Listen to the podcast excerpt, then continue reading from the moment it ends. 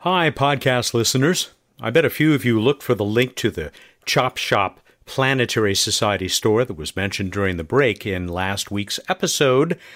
Well, oops, we jumped the gun. But that store is now officially and proudly open. And wait till you see the brand new Planetary Radio shirt there. Check out the other great merch while you're there. It's at planet.ly forward slash space shop. While I've got you, I'll respectfully ask that you consider posting a review of Planetary Radio in iTunes and telling your friends about us in your favorite social media. Thanks for listening and sharing. The Art of Spacecraft Endurance, this week on Planetary Radio. Welcome. I'm Matt Kaplan of the Planetary Society with more of the human adventure across our solar system and beyond. Julie Webster heads the team that has kept the Cassini spacecraft healthy and working hard for 20 years. I'll talk with her as we reach the last three months of this epic mission. Bruce Betts will have a few revelations about Cassini in What's Up. Jupiter may not get around much anymore, but Bill Nye will talk about that big planet's early days when it may have cruised the inner solar system. We'll begin with a story of deep impact from the Planetary Society's digital editor, Jason Davis. Jason, fascinating story at planetary.org, and it's something of a detective story. Yeah, scientists know that a long time ago, uh, this giant asteroid or comet hit near Chicxulub, which is off of the Mexican Yucatan Peninsula, and that was probably what killed all the dinosaurs. But that's actually just one of many extinction events that have occurred throughout Earth's history. The biggest of which uh, happened about 250 million years ago, and that was like 96% of life on Earth was wiped out. But we never knew what happened, possibly until now. so that's there's the great mystery intro. it's a great story, great illustrations showing some of the pictorial versions of the science that led to this. But it really comes down to the work by by three guys, one of whom is not only not a scientist, He's a citizen scientist, I guess, but did this partly with support from the Planetary Society. Yeah, this guy, Max Rocca, he's in Argentina. Uh, went to study geology, um, but then ended up as a systems analyst um, doing IT work. Anyway, he pours through all of this gravity data. So when, when something hits the Earth and forms a crater, you can actually see it in uh, gravity anomalies that show up where the, the gravity isn't as strong there as it should be, where kind of the land got smushed down. So that helps these guys find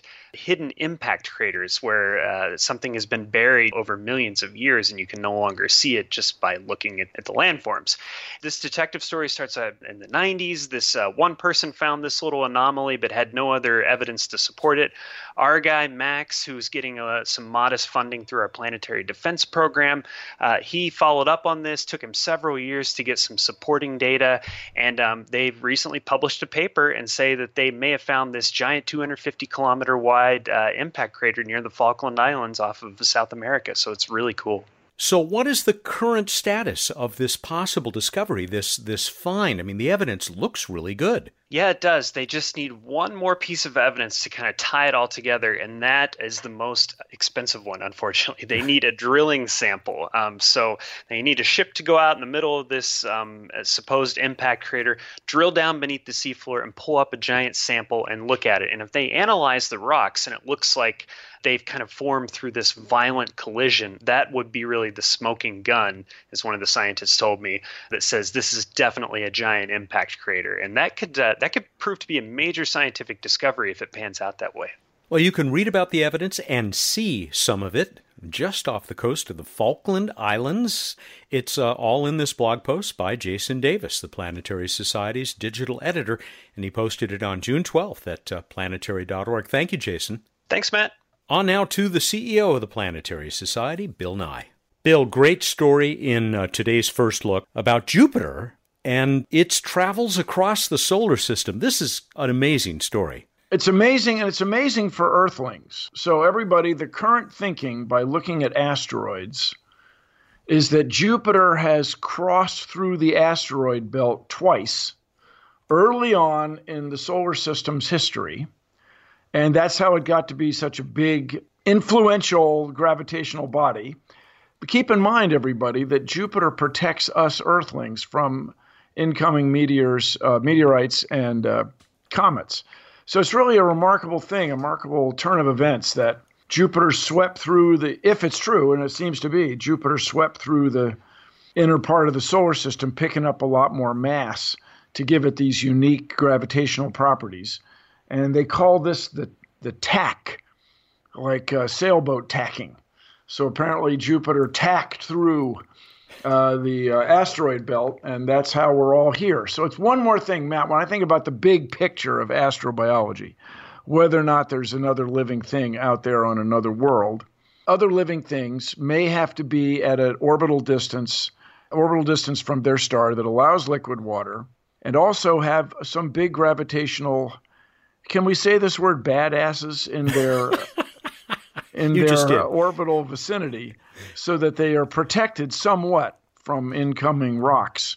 It's really an amazing thing. So this inference is not using data from the Juno spacecraft. They're using data just from astro- from uh, meteorites recovered here and uh, observations of asteroids uh, in uh, nearby space. It's really an amazing thing. Science is cool.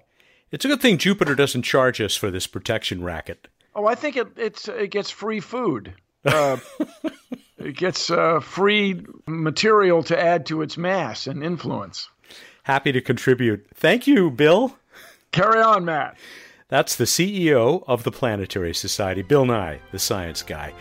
We're going to learn now from the person most in charge of doing it how the Cassini spacecraft has managed to do such tremendous work for so many years.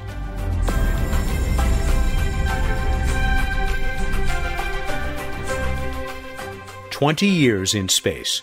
20 years of vacuum, extreme cold, radiation, and dust particle impacts, 20 years of valves opening and closing, rocket engines firing, reaction wheels spinning.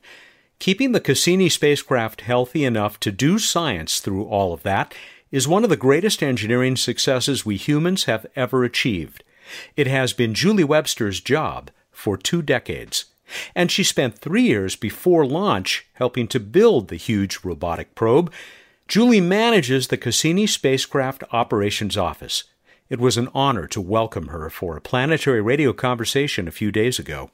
Julie Webster, thank you very much for coming on Planetary Radio and for visiting us at Planetary Society headquarters. You're welcome. This is the first time I've been down here.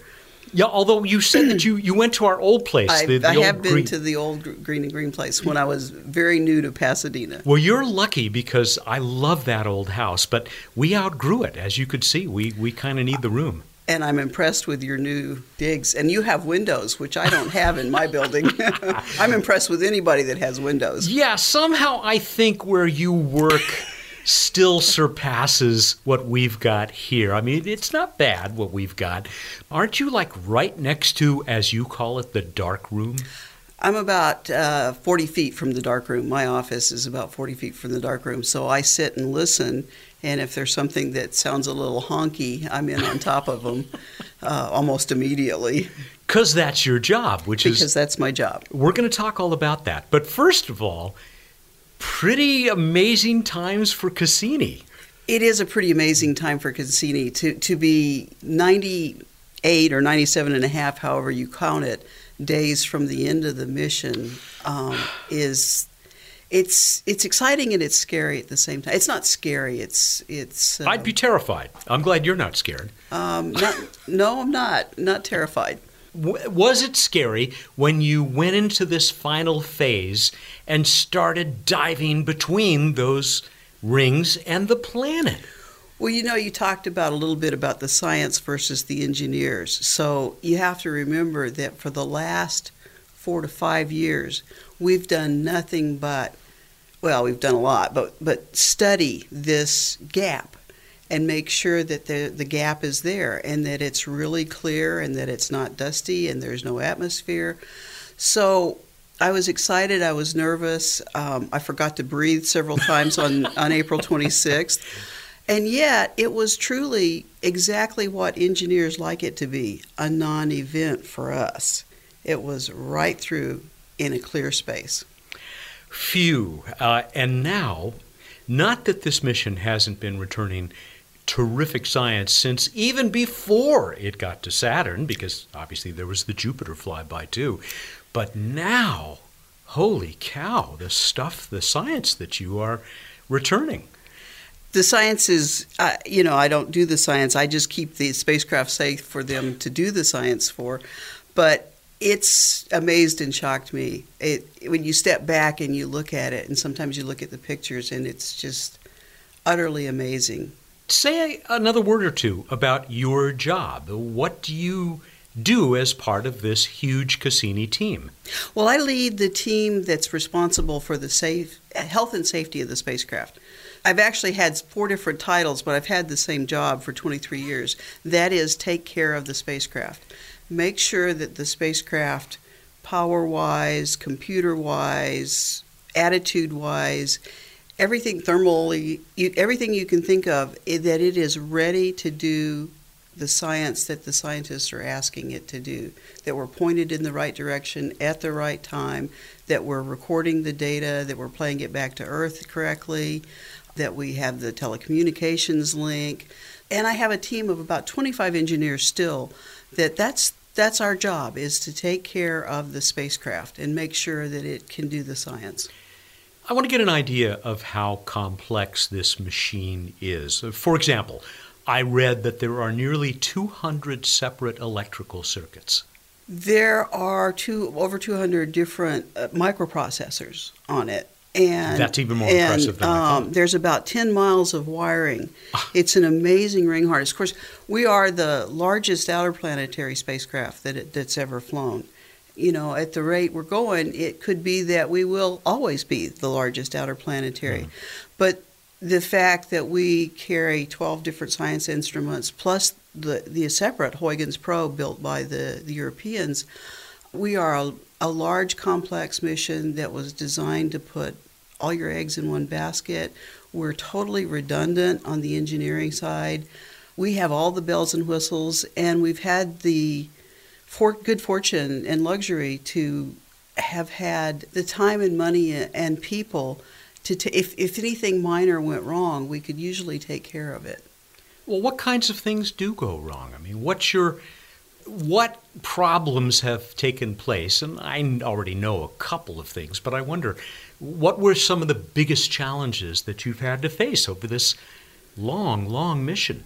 Well, one of the things, uh, probably going into Saturn orbit insertion, because it was a, a 90 minute burn and you're an hour and a half away out of communication with the Earth. So by the time we saw that the signal worked, it's over and done. The spacecraft had to be oriented properly, right? Where the rockets had to be facing the right direction, so the big dish wasn't pointing our way. That's correct. And um, I, it's kind of an irony that that was never planned for us. You always turn in the direction that you efficiently burn your uh, kind of retro rockets to slow down to get captured by Saturn's grav- gravity so we launched in 1997. In 1999, there were a couple of mission losses in Mars Polar Lander and Mars Climate Orbiter. And the NASA headquarters came back and said, Oh, this is really terrible to not have communications on your spacecraft, so thou shalt have communications. uh, one of the engineering challenges was to figure out how to satisfy that link without turning into an inefficient pointing for the for the engines and causing a lot more fuel burn. We finally worked it out that um, the people that are radio scientists that grab signals like 10 or 20 dB decibels above the noise floor of the universe wow. um, tracked the low gain signal. And they tracked it right through. And as long as we saw the Doppler change on the low gain signal, we convinced them that adding telemetry and engineering data was not an added feature. I was at JPL on that uh, on that day, and it was amazing because you had like the Doppler, right? Yes, For we, the signal, we, you could see the frequency change as yes. the spacecraft uh, changed its velocity. As we slowed down. Yeah, as we slowed down to get captured by Saturn gravity. There's two things that were going on. One was that you do everything you can to make sure the spacecraft, all interplanetary, well, all spacecraft have a, a mode called safing, where if they hiccup, your computer hiccups, your you know circuit breaker breaks, your lights go off, whatever, that they will safe themselves. They will stop what they're doing. They'll turn and go into their most robust communication modes. Find the sun, uh, if they're solar pattern, uh, find the sun for attitude control. So we call it some SUMCON power. Turn everything off that's not necessary. If we had safe during this time, we wouldn't have finished the burn. Mm-hmm. So we had critical sequences going that would take care of the spacecraft, fix whatever was broken, restart the sequence, restart it again. We even carried complete plumbing in another engine in order to accomplish this burn. Had we gone 45 minutes into the burn and the engine flamed out for some reason, we had the ability, the, the sequence had the ability to switch over to complete plumbing. So, just to be clear, this would have happened if it had been necessary autonomously. The spacecraft was smart enough to try and solve a problem because after all like you said you got that you know light right. travel problem if it was in big trouble you wouldn't know it for an hour and a half That's right. So we did everything we could. We, we went down every rabbit hole trying to figure out anything that could go wrong, how to fix it, how to come back, restart the sequence of events to make sure that this burn completed. And of course, we didn't have to. No, we didn't go down any any issues, but we were ready for it. And we probably spent a good part of two years testing maybe 10,000 different variations on the theme of this of the of the sequence for this burn. people wonder why it takes so long to put together a spacecraft like this and why among other reasons they cost so much and i think you've just partly answered that You have to take care of yourself, and it has it has to be able. To, it had to last seven years. We didn't even start the science. I mean, yes, we took pictures at Jupiter. Yes, we took some data at the two Venus flybys, but we didn't get even get to Saturn for seven years. So it had to last longer than a lot of missions have to last total, just to get to the science mission. So you make sure that you've got everything ready. what's the current health of cassini It's amazing. We are on backup thrusters because we had an early failure of a couple of the eight little small attitude control thrusters. We are on a backup reaction wheel because one of them got really squeaky. We are we do have a couple of other things that we've swapped, but in general the spacecraft is eh, completely healthy. And we should remind people this is kind of I forget how many extensions. It's the at least the extended extended mission. You are way past what uh, was originally thought would be necessary to say this was a, a successful mission. Well, the prime mission ended in 2008, and then we had a, a we had we had lots of spacecraft, lots of fuel, lots of power. Everything was working. So we did another two-year extension, and NASA typically does two-year, two-year, two-year, two-year. But the scientists were smart enough to come in and say, well, two-year missions of what you want to do when you're doing unique orbits. Every orbit is unique. We weren't going around and round like on Mars or like on Venus. We were doing a unique orbit every every single orbit. So you had to kind of design it in toto. It, it it can't be broken up in pieces. And so the scientists said, well, the only thing that makes sense is to take a seven year extension, go into another Saturn season because of the 29 year Saturn orbit, the Saturn year, to go all the way into another season. So we did a seven year extension, which is unprecedented um, in, the, in the history of NASA and interplanetary missions.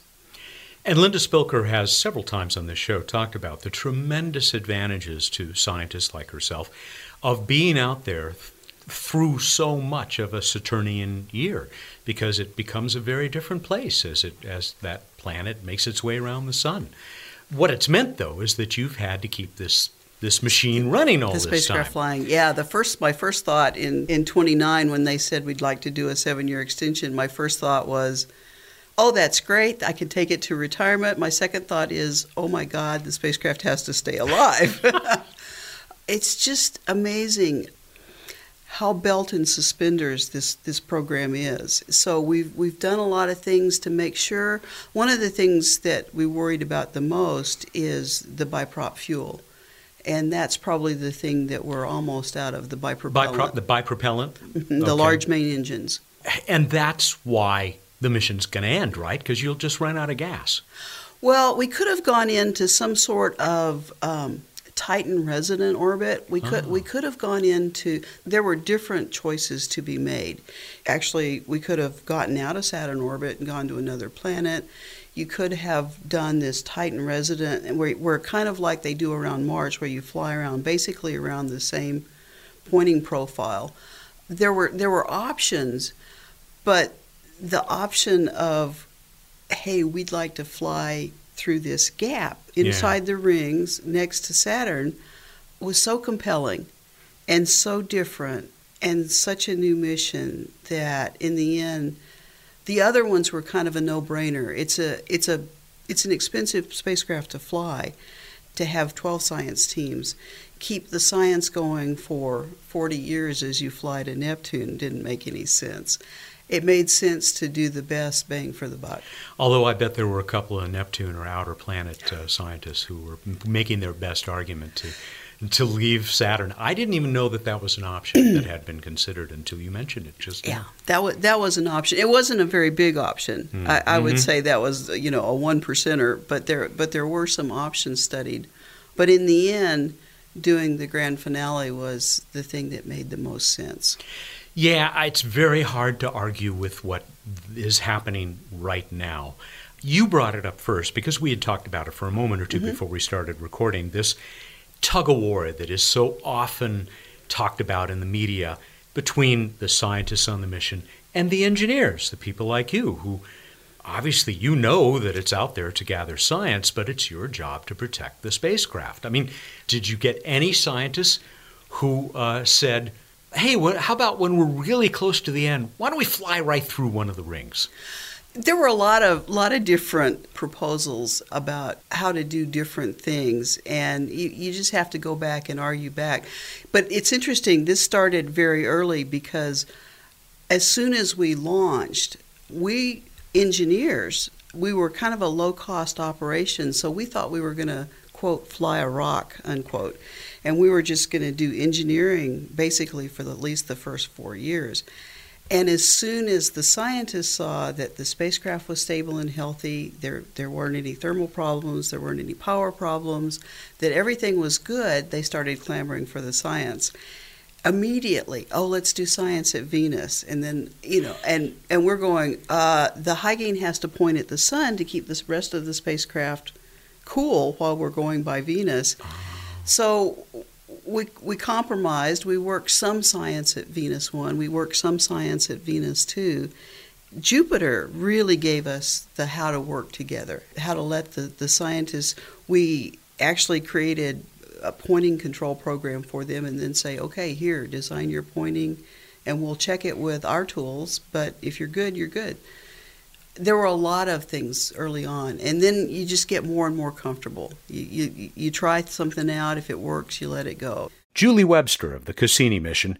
She'll be back after the break with much more, including her memory of sitting inside the spacecraft. This is Planetary Radio. Hey, Planetary Radio listeners, the Planetary Society now has an official online store. We've teamed up with Chop Shop, known for their space mission posters, to bring you space inspired art and merchandise. You can find exclusive Planetary Society t shirts, posters, and more. Visit planetly slash space shop to learn more. That's planet.ly forward slash space shop. Where did we come from? Are we alone in the cosmos? These are the questions at the core of our existence. And the secrets of the universe are out there, waiting to be discovered. But to find them, we have to go into space. We have to explore. This endeavor unites us. Space exploration truly brings out the best in us, encouraging people from all walks of life to work together to achieve a common goal, to know the cosmos and our place within it. This is why the Planetary Society exists. Our mission is to give you the power to advance space science and exploration. With your support, we sponsor innovative space technologies, inspire curious minds, and advocate for our future in space. We are the Planetary Society. Join us. Welcome back to Planetary Radio. I'm Matt Kaplan. Julie Webster manages the Cassini Spacecraft Operations Office.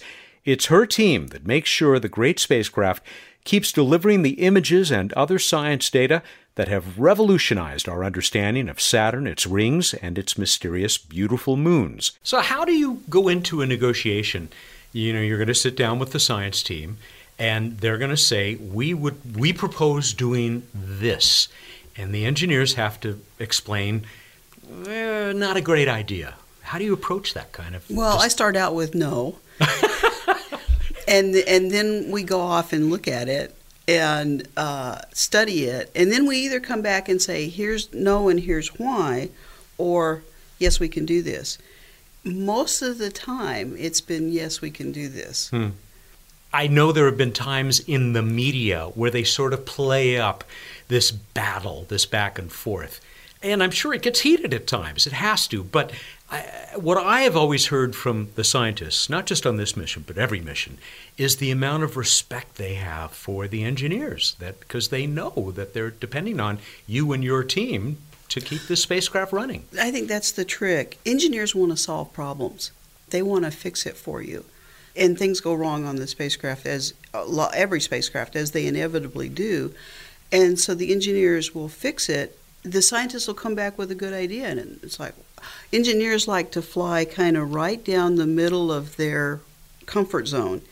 And so the scientists will push you one way or the other, and we'll start out with no, and then we come back to, well, maybe. And then we come back to, okay, if you compromise this, you can have that. There's some pitched battles, but it's less tugging back and forth than you than you would think. It's more negotiation. It's more negotiation. Yeah, makes sense. Yeah. Before we go on, you said something about what had to happen as you were doing the flybys past mm-hmm. Venus, mm-hmm. uh, using that big dish as a heat shield, basically. That's correct. Did the navigation people have to take into account going that close to the sun, as the messenger mission people did? The pressure of sunlight? Absolutely, uh, solar pressure. Well, solar we, we still measure solar pressure today uh, at 0.01 suns at Saturn, but there's some there's the heat from the radiothermal isotope generators, the the nuclear batteries. There's some heat there. There's heat from the sun. There's solar pressure. There's all kinds of small forces files that the navigators have had to compensate for all the years. And our navigation team is probably not probably is world class at doing this. They're, they're, they've done some amazing. We fly by Titan at uh, let's say a thousand kilometers. You, you fly in a kind of a, a circle or an oval of approximate. We hit within a football field of where we expect to be, and that's an amazing thing. Just using a Doppler signal as your navigation. Mm, yeah, it is a whole subset of the wonder of, uh, of this mission, uh, and something JPL has a deservedly wonderful reputation for. It is one of our premier things. What happens on a day to day basis? What are the kinds of things that you, when you arrive at the lab in the morning, that you know you're going to have to take care of on a typical day? Well, it's interesting. Um, on Sunday, for example, which was the downlink for the last seventh flyby, we started the downlink the station at Canberra could not find the signal. So my team got called in. We we go through. We have an anomaly response process. Um, we sort it out. Is it us? Is it the ground? So we spent about five hours on Sunday looking for the spacecraft. It was not our problem. It was a ground problem at Canberra, but that's what we do. We come in, we find the spacecraft. If the spacecraft has has had a glitch, we fix it, we clean it up, we restart the sequence, we go from there. There, there's other things like right now we're flying closer to the D ring now. So we were in we were lower in the gap. Now we're higher up, closer to the D ring. And because we didn't know about the dust closer to the D ring, we turned our high gain to the dust ram, and we found it clear. So hmm. there's two of these, and then there's two more orbits that were lower, and then we're going back up into the D ring. The very first thing the scientists asked for us, saying, "It's clear. Can you change the pointing profile for the next two orbits, which is literally over the 4th of July, can you change and move it out so you can show more dust? Yes. Okay, we'll overlay the se- sequences. We've got so my team has to come up with a way to interrupt a turn, make a turn to the place they want to go, interrupt that turn, come back, and do it all in the well timed choreograph of getting back to the next science objective. Wow. Sounds challenging. It has been. It has been. It's been an it's been an amazing ride. Prior to Cassini, my average lasting on a job was two years. So I would go two years, two years, two years, years sometimes four years. As eh. you now, I've been on Cassini 23 years, and it just seems amazing when I look back on it as to compared to my the first 20 years of my career versus the last 20 years of my career. So you've been on this, I don't know, I guess almost as long as uh, Linda Spilker and some of the other team. I didn't start on the science. So she started developing the program. Yeah. I started when we went into what we call ATLO, assembly, test, and launch operations. So when the spacecraft comes together as a system, I was down in the spacecraft assembly facility as a test conductor, uh, running uh, the test as we put the spacecraft together. I went down to the Cape, um, ready for launch, and then I came back as the spacecraft engineer at launch, and then I've just continued that job ever since. But it's been basically your professional life for over two decades now. Well, 30 years, 30 years on interplanetary, and I accidentally got there. I, am always amazed when you, you, describe some of the things that people have built for you, that the people that started out as kids, as children, hmm. knowing they, oh, they want to work at JPL, they want to work at JPL. I'm a chemist. so I'm I'm totally out of my field. Um, I'm a chemist. I have a little bit of master's work in mechanical engineering. I chased radionuclides around power plants. I did. Um, I was a chemist for a marine research lab. I did geothermal well water down in Magma, California. Uh, I accidentally got into aerospace, and they didn't know where to put me, so they put me in telecommunications. How you go from chemistry to telecom, I'm not real sure. but I but I found mentors along the way, and then uh, I got fascinated with putting the spacecraft together, and it just I just was in the right place at the right time. So I'm I'm one of those that accidentally fell into this. And then the first time the first time I saw I was a telecommunications engineer on Magellan after launch. The first time we sent a command to the spacecraft and it worked, I was hooked. That was it. But I was in my 30s when I when I found my profession. Have you been thinking much about where you'll be and what you'll be thinking on that last day and when that signal disappears? I know myself well enough now to to say I have no idea. Hmm. I've gone through. It's already been a process of mourning, of of the actual end of this. I don't think that I wanted to prolong it much more. I think if if we'd have gone into a Titan resonant orbiter, it would have been time for somebody else to take this job. But to end it and to actually watch it burn, burn into the planet, I I just don't even know. I'll be in the I'll be in the dark room. I'll be in the mission support area. My team will be there watching it right to the bitter end, and up until one and a half hours before it's over, we could actually send commands if something didn't go right. You're going to be trying to keep that data stream coming as long as you can, right? That's absolutely correct. Uh, the spacecraft was not designed to uh, send data back immediately. It was designed to record the data, put it into, and then turn back to Earth and play it back. So we were not designed for real time. So we've had to go in and design a special telemetry mode to do real time as fast as we can so that we can get the last bit of spectrophotometer data that we can before we lose and we will actually lose the ability to hold earth mm. the, the earth in the signal before the spacecraft ends. So the spacecraft will actually, uh, seconds to a couple of minutes later, disintegrate, but we'll lose the connection with Earth before that happens. What also strikes me about that is that even in these last days of this long mission, it is still evolving. It is still evolving. Uh, like I said, the, the, these turns, um, you know, in three more orbits, we want to turn and point the spacecraft differently than we designed. We are incredibly highly choreographed. Because all the science is, is body fixed mounted because it's it's all attached bolted to the spacecraft you don't have a, an antenna relaying to earth while you're nadir pointed with instruments. So the whole spacecraft has to point where the cameras want to point. The whole spacecraft has to point where the antenna wants to go. And it was timed in the early mission when everybody needed their science all at once. It was timed down to the second I've read that uh, that you have been to schools. You like to talk to kids about this. Tell them about your job and Cassini. Still happening? Uh, uh, yes, I love to talk to kids. I love to talk to schools. I actually quit a master's program. I walked out of the University of Utah many years ago. And I finally got over my embarrassment and called the University of Utah early last year. My master professor was still there and I said, I just want to come back and give you a seminar on Cassini. I just want to tell you that I got a good education in spite of myself. Wow. Yeah, and and you got to do it. And I got to do it. And I've had multiple people come out for tours of JPL as a result.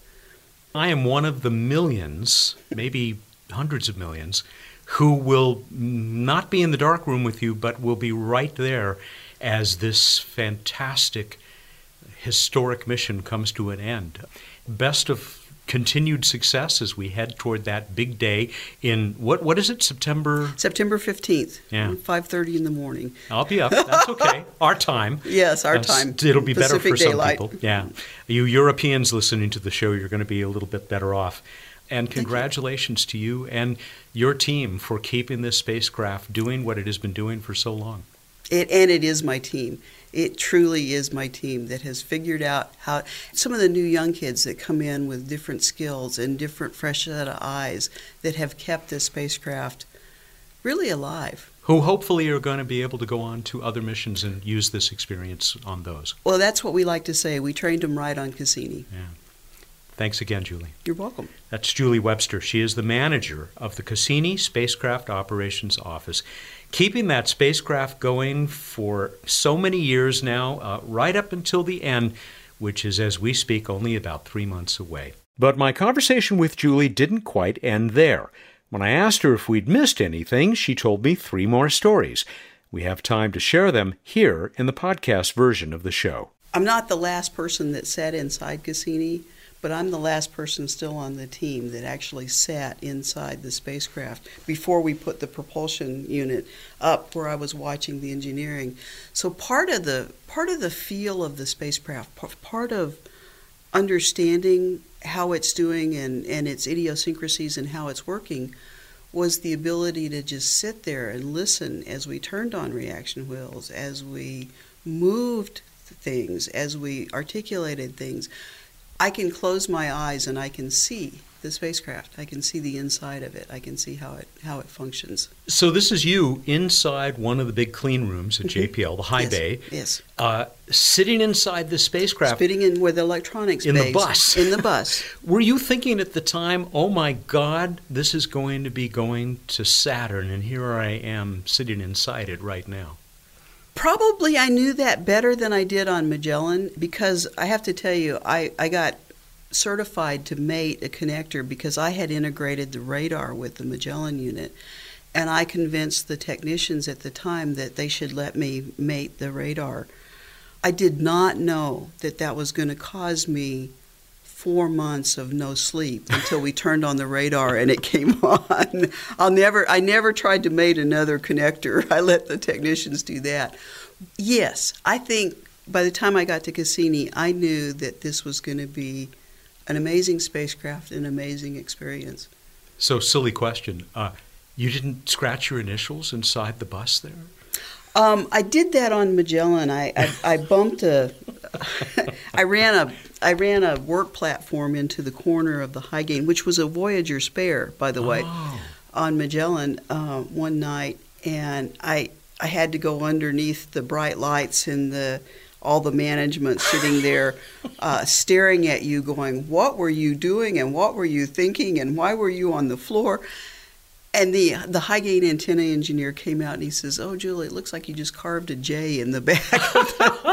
so no, I didn't have to do that this time. Well, thank goodness. And that was a long time ago. that was a long time ago. And I, I told you the story about the university, which I'm very embarrassed about, or I was for a long time. I put that in all my talks. I, I tell people that I did not have a traditional route to JPL. I, I bounced around, I did a lot of different things. I accidentally got on a NASA project, which was Magellan. It's not that you have to have a path that's so carved out. Mm-hmm. And when I talk to young kids, just keep up your keep up your math and eventually keep up your math and physics, and you can do anything.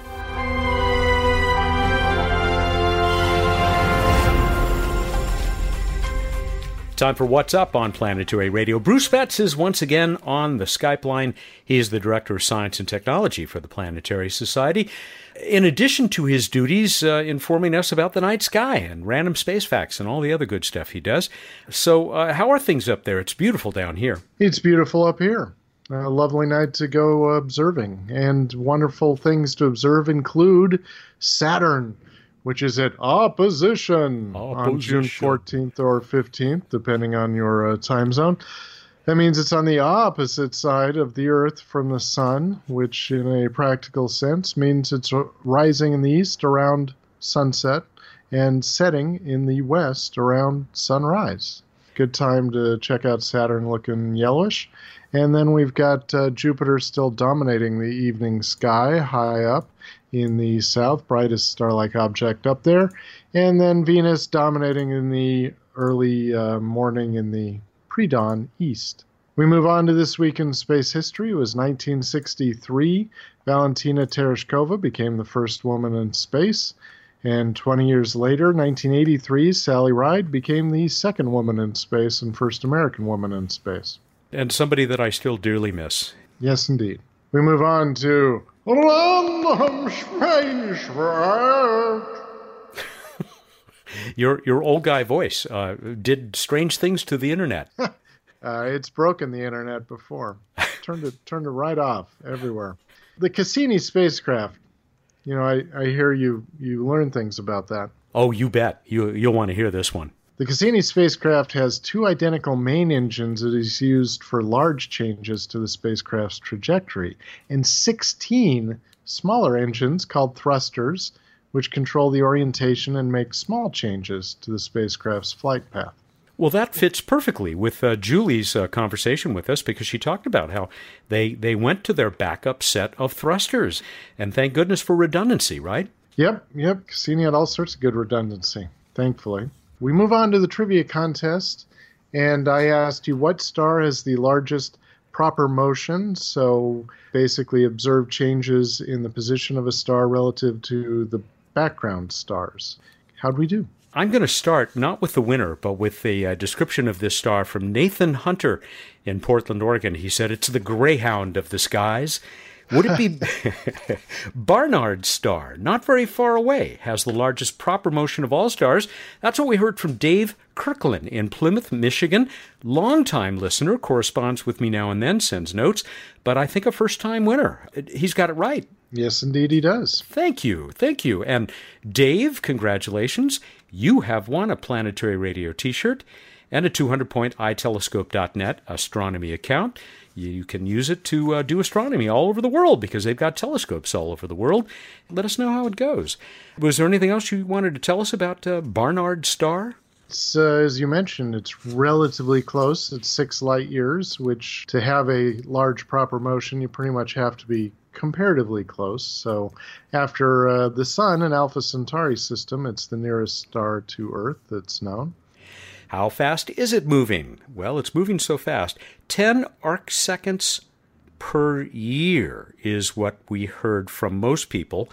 And uh, Ron Bask of Milford, Connecticut, put it in the kinds of terms that, uh, that we like on this show.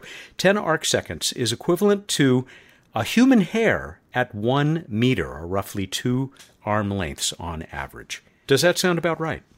Sure.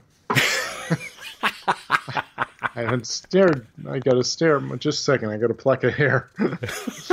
no, it's uh, it's a small angle, but it's not small relative to uh, watching stars as they move from one year to the next.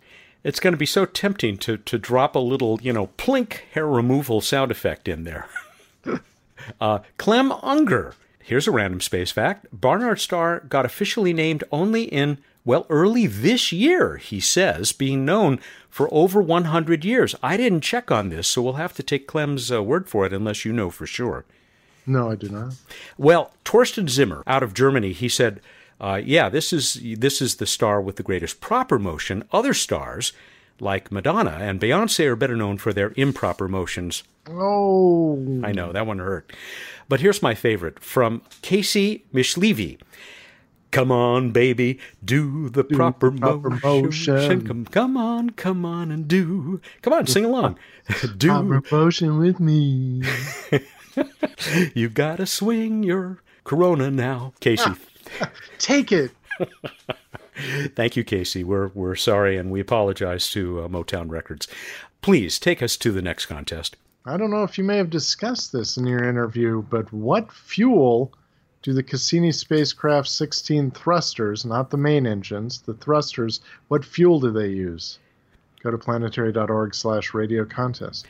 I am fairly certain that did not come up, so it uh, it should be a perfect question. And if it did, then none of you have any excuse for not getting your entry to us by the 21st, June 21st. That'd be Wednesday at 8 a.m. on the 21st. We're going to pick somebody, or random.org is going to pick somebody with the right answer and give them a Planetary Radio t shirt about which there is going to be huge news and a 200 point itelescope.net account, and we'll throw on a Planetary Radio sticker. How's that? That sounds excellent. Can I have that? I'll give it to you for the staff price. Oh. All right, everybody, go out there, look up the night sky, and think about pillowcases. Thank you, and good night. So you just pick out whatever you see in the room at the moment you need to come up with something, don't you? I cannot give away my secrets to the advanced way in which I come up with those things. Well, I'll tell you Sometimes what. I come up with clever things. You do. Uh, you do indeed. Not so much this time. Well, you, you know, know, I, I think people don't think enough about pillowcases. They serve a valuable function, and yet, and yet all we do is just stick our head on them. You know what? That is so profound. I, I think I'm going to sleep on it. Hey, nice. That's Bruce Betts. He's the Director of Science and Technology for the Planetary Society, who joins us every week here, right after his nap, for What's Up. Planetary Radio is produced by the Planetary Society in Pasadena, California, and is made possible by its enduring members. Danielle Gunn is our associate producer. Josh Doyle composed our theme, which was arranged and performed by Peter Schlosser. I'm Matt Kaplan. Clear skies.